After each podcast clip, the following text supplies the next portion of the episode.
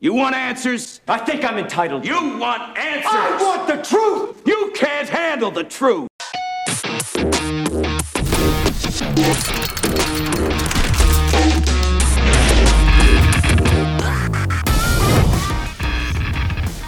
Why, hello everyone. I hope you are all doing wonderful. Today we have an interesting episode planned out. We are going to launch into the topic of lying. Studies show that within a given day, a person is lied to between 10 to 200 times. I'm guessing that the high number assumes that you're watching mainstream media outlets or you're listening to my brother in law Dan. Either way, 10 to 200 times seems like a lot. I mean, considering a lot of those are like white lies, but still, ugh, yikes, that's crazy. Studies show that extroverts lie more than introverts, which is another point for me. I haven't lied in years. So I have a question for you Can you spot a lie?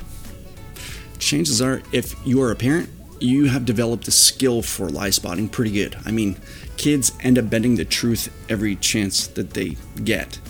All right, today we're going to have some fun because we're going to be learning how to lie spot. There's some really good material on this done by Pamela Meyer, who is actually a professional lie spotter. She once said, I quote, There are good liars and there are bad liars, but there are no original liars. This is true because everyone uses the same techniques and they seem to make the same mistakes. All right, we're going to talk about 11 ways. I don't know why I just didn't do 10. I guess I'm doing 11 so that you can have a bonus one. But here are 11 ways you can tell if someone is lying. I also want to make a bit of a disclaimer. You know, we're, we're studying behaviors here. In and of themselves, they are uh, they may not mean that someone is lying for sure. They may not mean anything. Humans aren't textbooks. But when we see behaviors appear in clusters, it, it should make you probe a little bit and, and try to look for the truth. All right, are you ready? All right, here we go. Number one non contracting denier. What does that mean? It's when a person uses very formal language to describe details. Also, a liar will uh, prepare their story with a bunch of um, irrelevant details. It's what happens when people are too committed to denying the truth that when they turn to, uh, when that happens, they, they turn to more formal speech. All right, number two, distancing language. That woman. Not using names, right? Uh, number three, look at the mouth and the eyes. Someone who is lying may cover their mouth or eyes with their hands or, or close them altogether. Uh, both of these come from a natural tendency to want to cover up a lie. Number four, looking in your eyes too much. See, many people assume that a liar is a person who doesn't want to make eye contact. It's actually the other way around. When the person makes too much eye contact, it's a sure giveaway. Okay? Number five, changing voice tone. I didn't eat that cookie. Okay, that's an exaggeration. Either lowering the voice or making it higher. Number six, scratching face. A person who is lying is more itchy, according to Michael Josem, uh, who is a, a poker expert. Number seven, squirming. They feel uncomfortable. A person telling the truth has nothing to hide and is more comfortable. Number eight, speaking in strict chronological order. A liar will always want to tell the story from A to Z. A trained interrogator will, over the course of several hours, cleverly make the culprit tell their story in different orders. During that time, they will study their gestures. You see, a person can rehearse their words, but they don't rehearse the mannerisms. And, and that is when the interrogator takes note of all of the deceptive tells. Okay? Number nine, offering too many details. Sometimes people do this when they are nervous, but it's also common in lies. They are overselling their lie. Number 10, trying to constantly prove their honesty. See, honest people expect you to believe that that they're telling the truth, but people who are lying will often say something like to be perfectly honest, or I swear I'm telling the truth.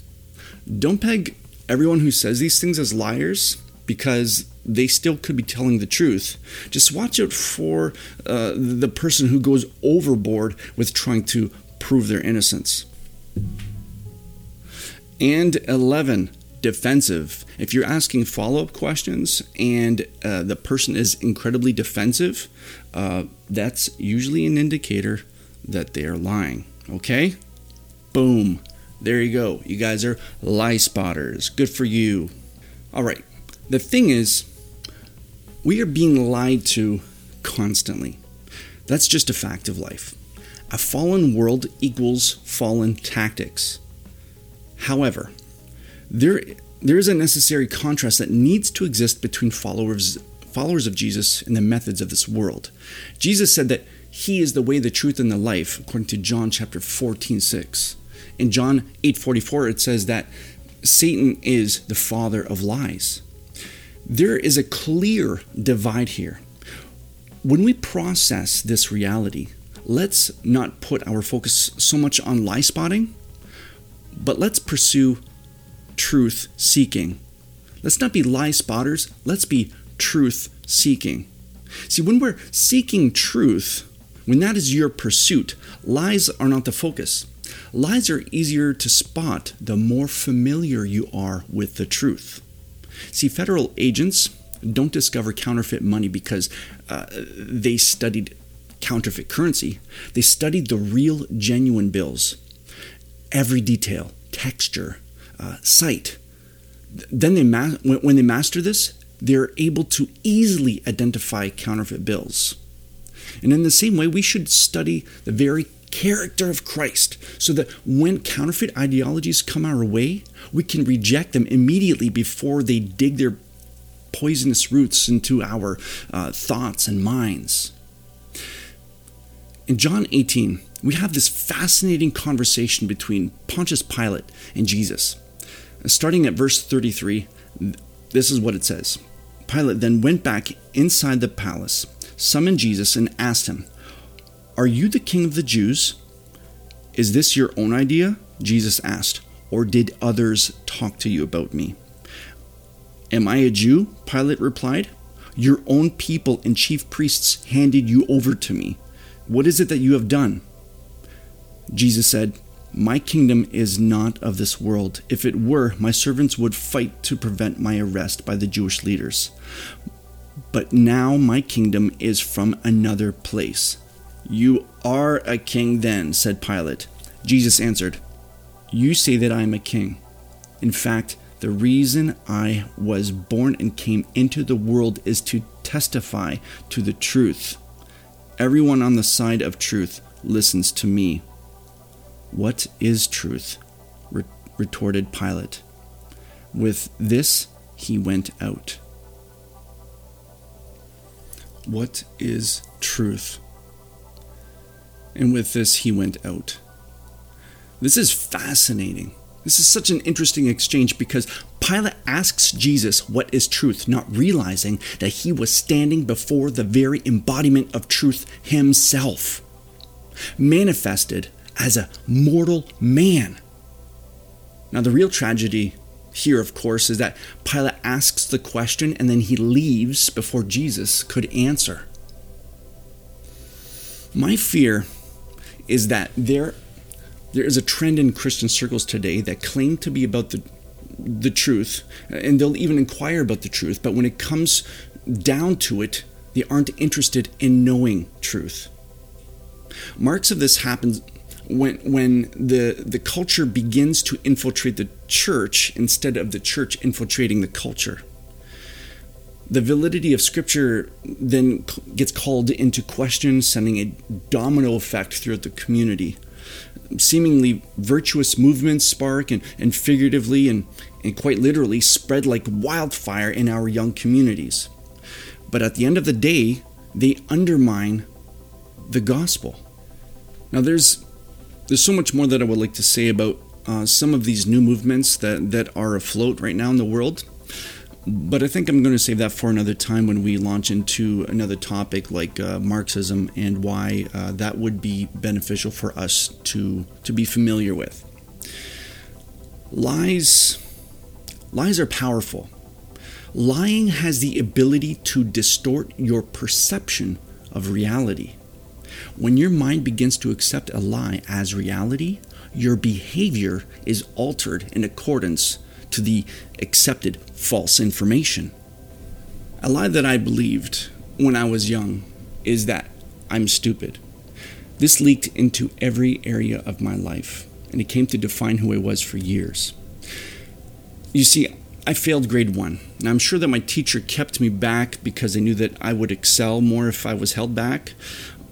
But I interpreted this as I did not have what it takes in order to move on with the rest of my class.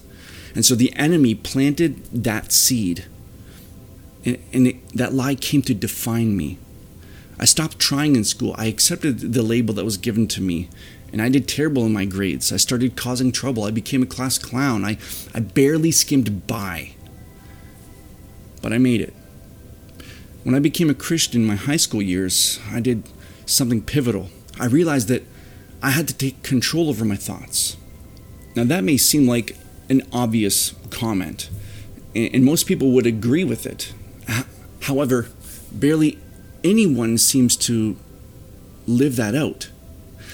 If you don't learn how to control your thoughts, your thoughts will control you. In 2 Corinthians chapter 10 verse 5 it says, "We demolish arguments in every pretension that sets itself up against the knowledge of God, and we take captive every thought to make it obedient to Christ." Taking your thoughts captive is like filtering the information coming in and measuring it with Christ. When you have a a transformed mind, like the one that we read about in Romans chapter 12, verse 2, we aren't just changing the influence in, in our lives, we are completely changing the way that we process information coming in.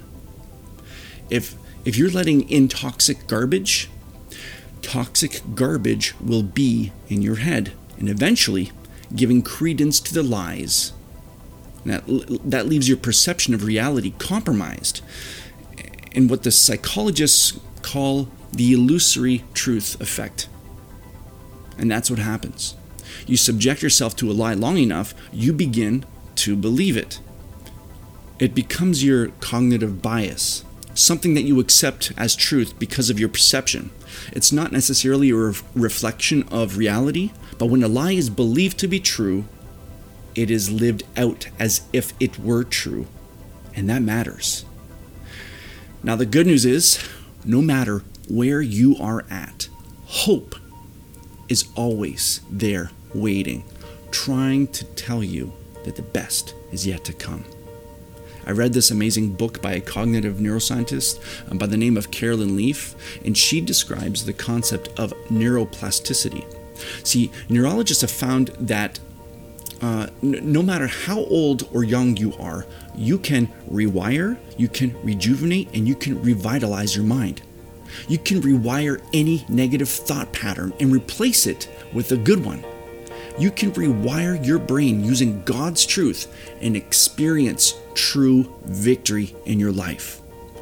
Neuroscience is discovering this now, but the Bible has been teaching us this truth for thousands of years. For instance, check out Proverbs 23, verse 7. In the New King James Version, it says this For as he thinks in his heart, so he is.